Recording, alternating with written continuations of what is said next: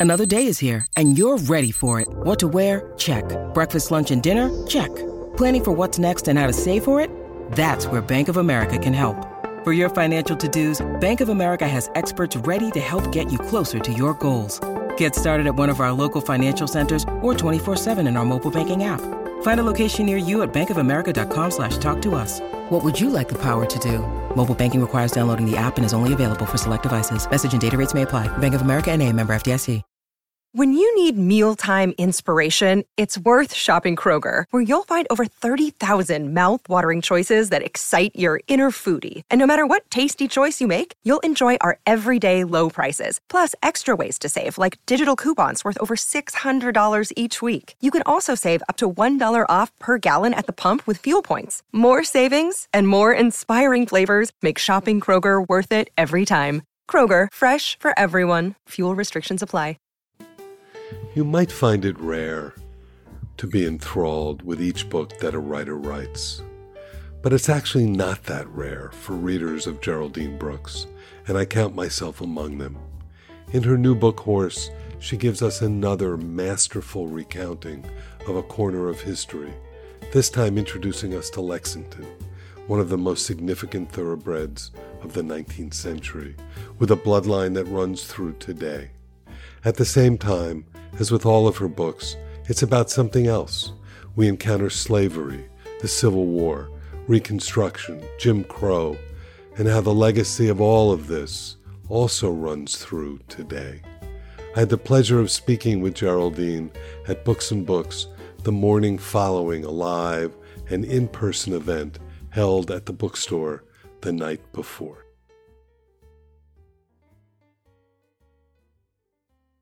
Welcome to the Literary Life, Geraldine Brooks. It's so wonderful to see you live and in person, and to be celebrating uh, the publication of a new book at the bookstore of all places, uh, like we did last night. Thank you, Mitchell. It's so great to be back here. I cannot tell you, it's like reuniting with my tribe after three years in the wilderness. Oh, I know. You know, and and, and as I said last night, this is our 40th year. And I remember so vividly all the times that you and Tony would come down, uh, either for the bookstore or the book fair. Could you talk a little bit about your early memories of the Miami that you might remember? What a what might have appealed to you about Miami in those days? Oh, of course, yes. So I remember coming here for um, foreign correspondence and speaking at Books and Books when it was in the smaller premises. And then every year we would come back, and you you were so phenomenal because you were always getting um, under pressure from all the changes in the book business. And I remember there was the year that Barnes and Noble decided to set up right on the opposite corner. and you drove them into the ground, which, you know, it just restored my faith in readers that you were able to. It's true. I mean, we would not be able, you know, readers and writers. I mean, we would, we're in a very unique business because we have the support of writers as well as our natural support of our customers in this community and we'd never be able to survive without all of that mm-hmm. and and and the book fair was had a lot to do with it and i know that what was very cool for me at the book fair was to see you guys, you know, in that author hospitality suite and then see everyone who knew one another. Oh yeah. And you guys would run into all of these different people at the same time. And make time. new connections too. I mean, one of my uh, my great gratitudes to the Miami Book Fair was that I came down here with Tony when Tony had just published um, Confederates in the Attic. And I met Charles Frazier, who wrote one of my favorite historical novels called Mountain. And just talking to him made me think, I, I am wasting my time in nonfiction. I have to write a novel. And so I went home and started Year of Wonders. Well, if that's all that the legacy of the Miami Book Fair produces, that's enough. That's a really wonderful Diana. thing. Diana, exactly. and the new novel, your new novel is Horse. And in fact, you talk very, it's a very funny, you have a comment in there that I think it's in the, uh, in the afterword. It's really cool.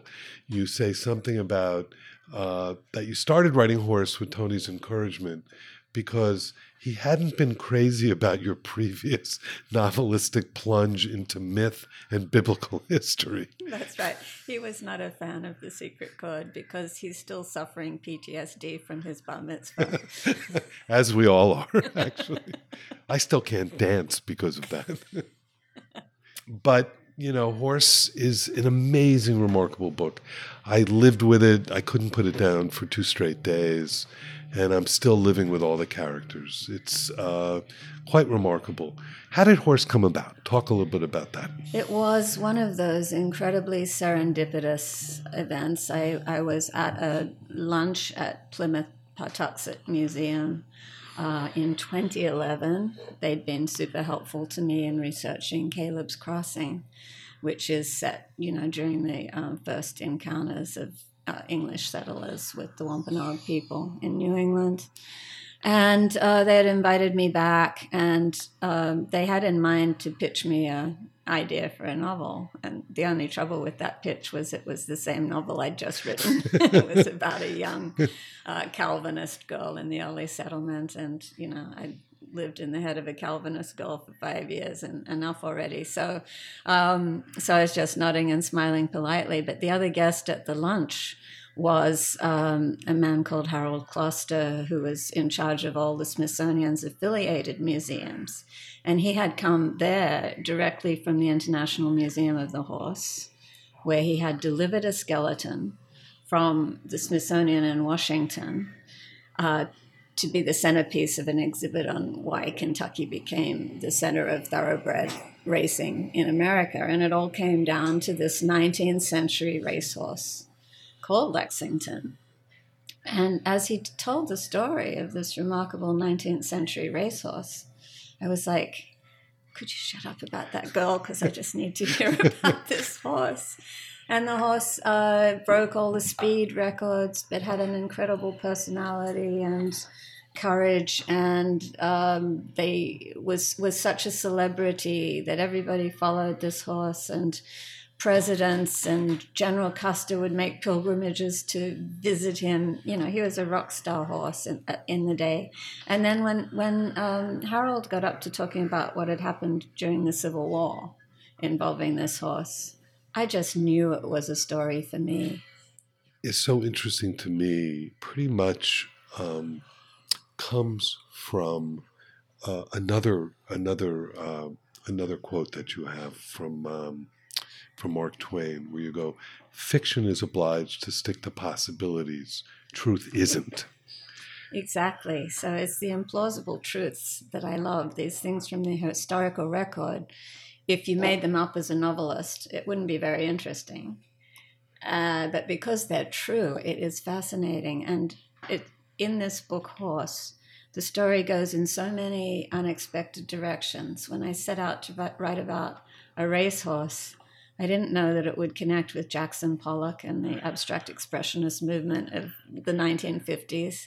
I didn't know anything about the science at the Smithsonian and how that works and how improbable the work they do on bones is and what bones can tell you, what stories they tell, and all the different um, historical figures who were connected with this horse. So um, it, it became a very different and much richer book than what I had imagined.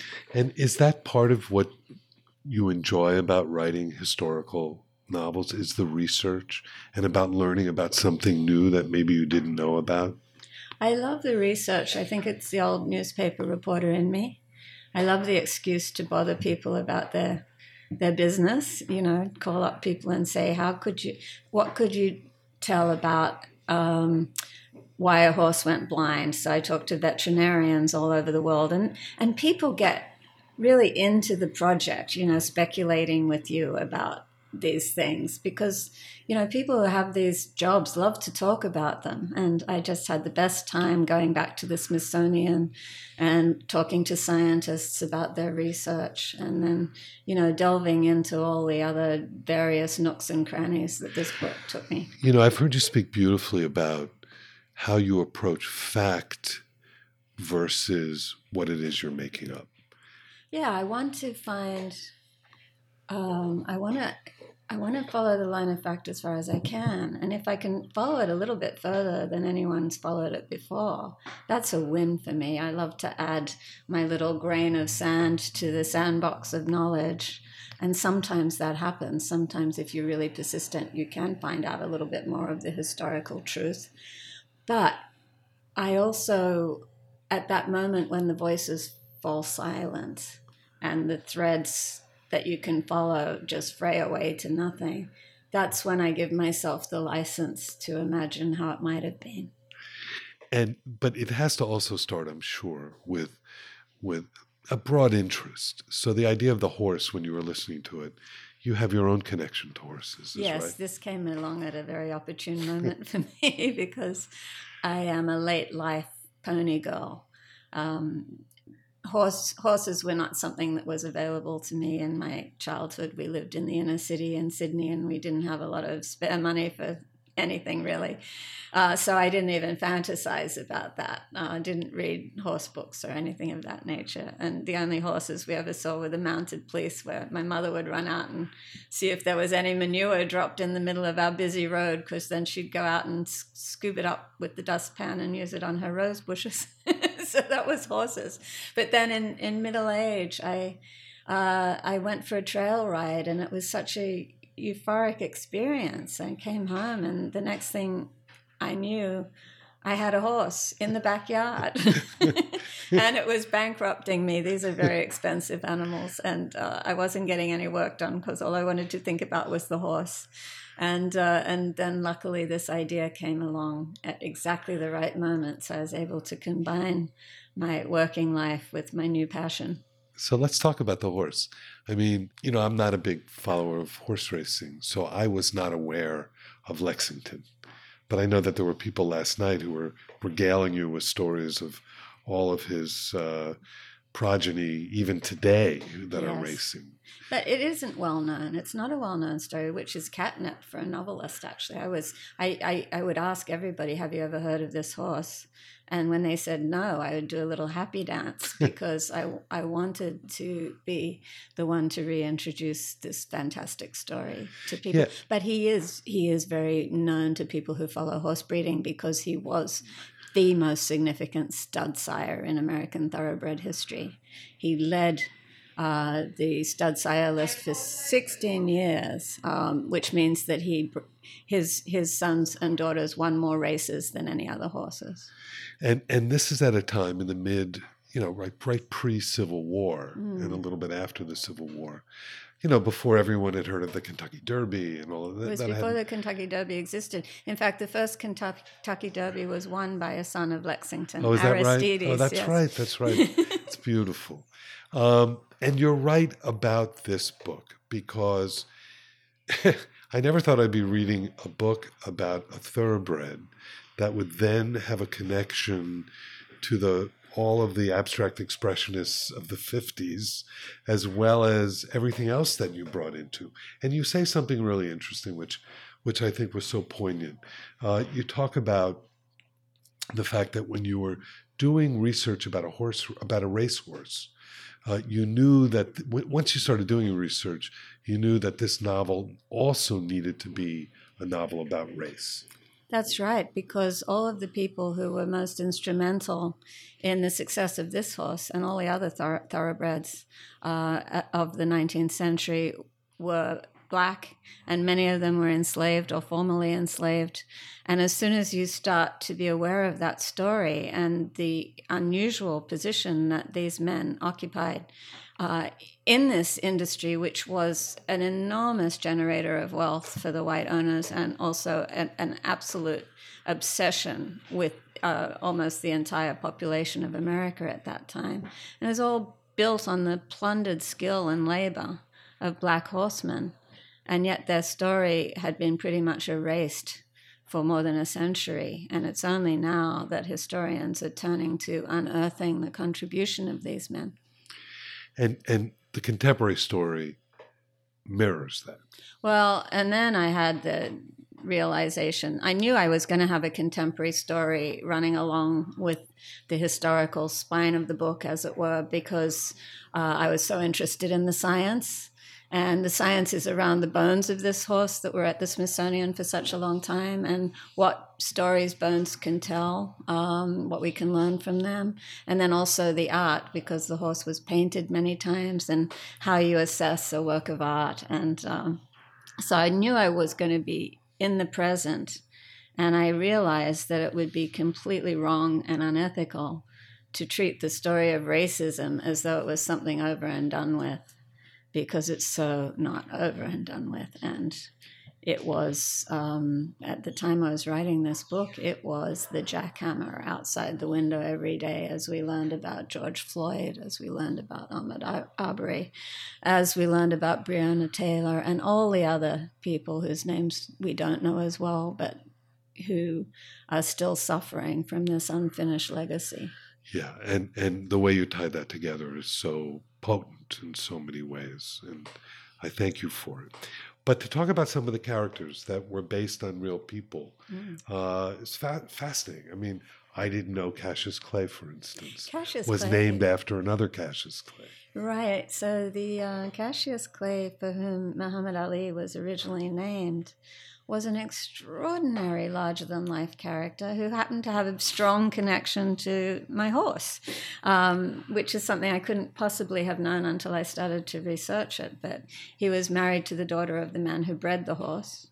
And Cassius Clay was a member of the largest and one of the wealthiest slave owning families in Kentucky, but he went away to college in the North and came back as an ardent emancipationist. And he freed all, all his own slaves.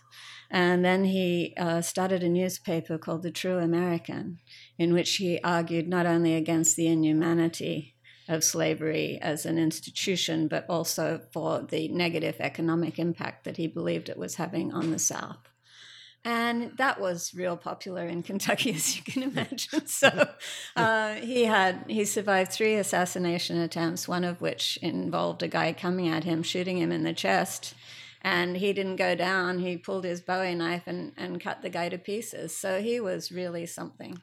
And then he he he had a daughter who then became a very significant figure in the suffragette and women's movement. He did. Well. He had a number of daughters who did that, but um, Mary Mary Barr Clay was the um, the most prominent of them, and she um, she became uh, an ardent feminist.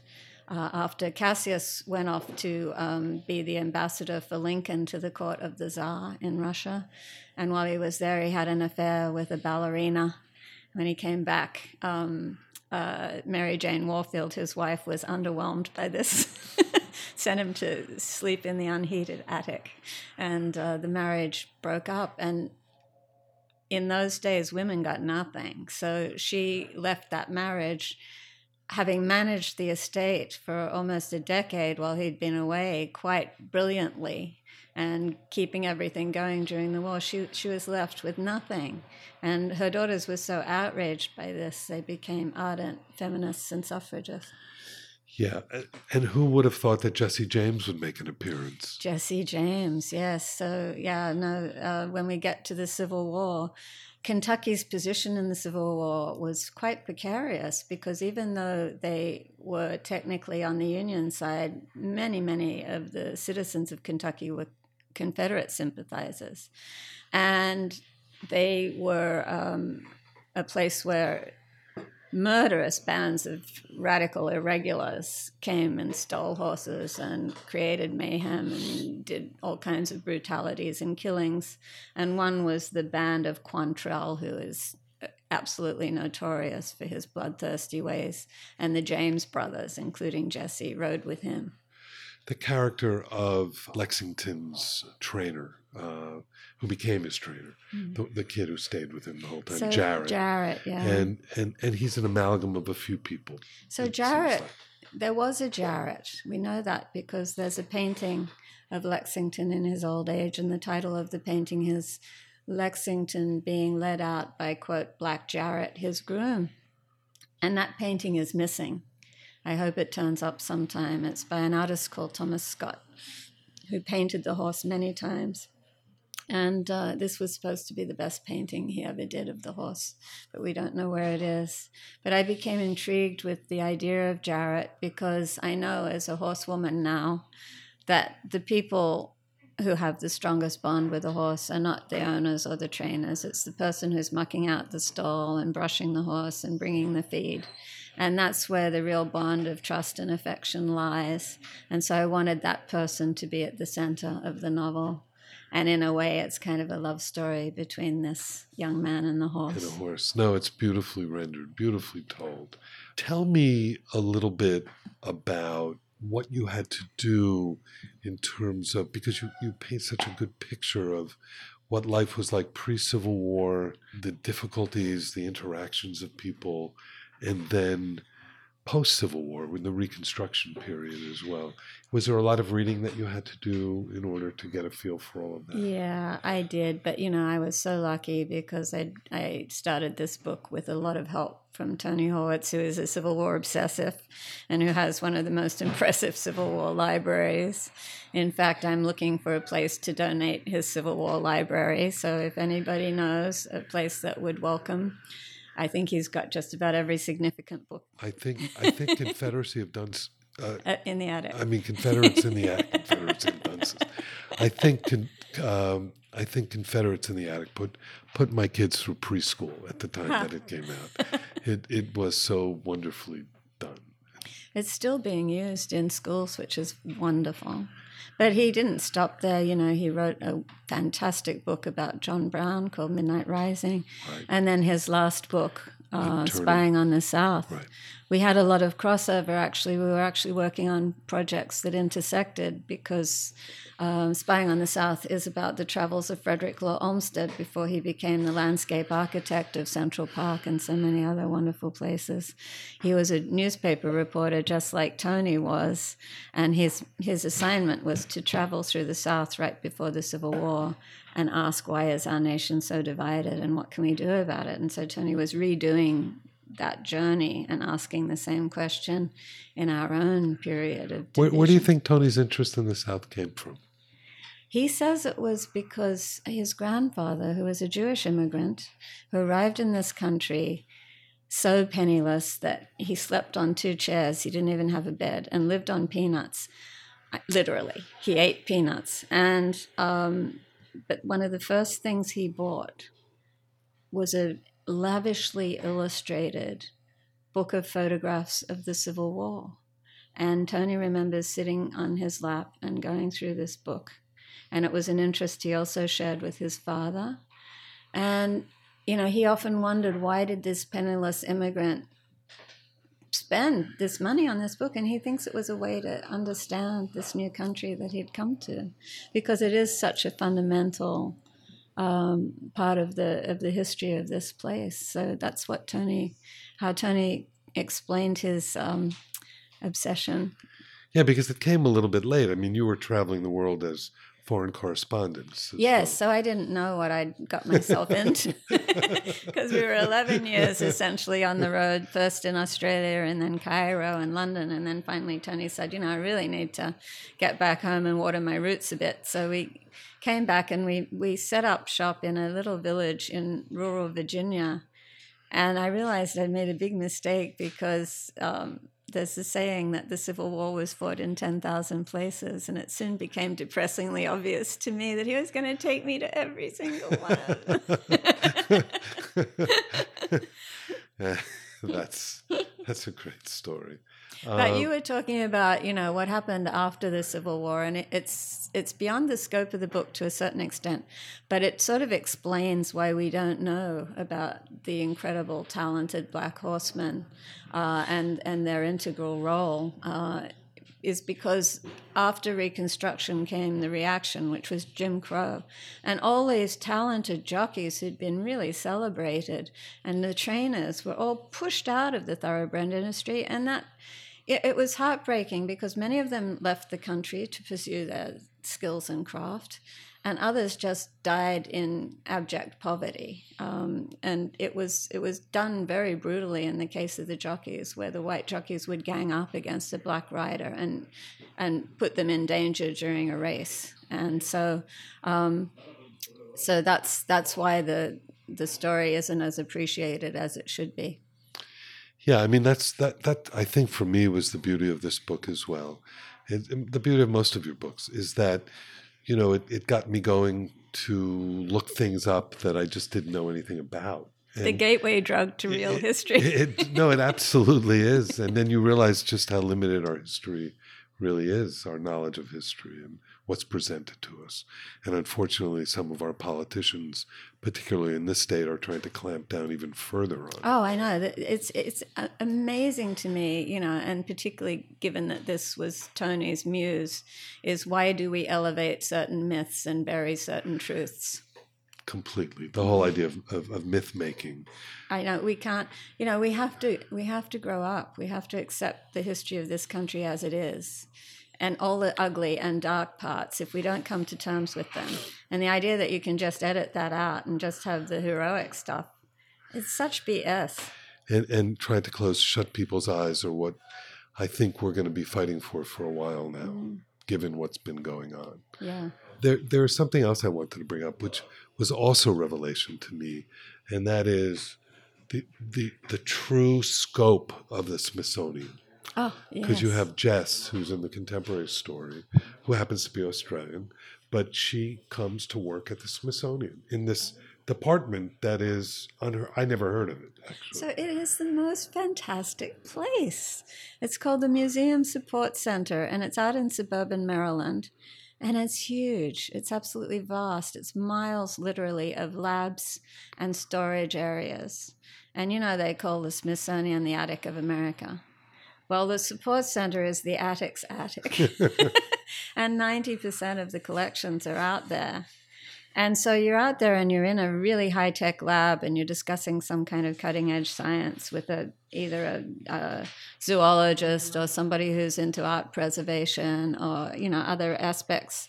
Um, and in the corridor outside, it's very hard to maintain your focus because the things that are going by in the corridor, you know, a triceratops head will be going in one direction, and a beautiful Dutch old master's painting will come by in the other direction, and then a Chinese palanquin for a bride in the um, in the 14th century. and it's just, it is it, it is a treasure house. And in terms of uh, you know physical specimens of animals and other things i didn't really understand the notion of articulation i didn't really understand it in that context so yeah this is what uh, they do um, when they're preparing bones uh, articulation is making the skeleton back to show what the animal was like uh, when it lived and moved.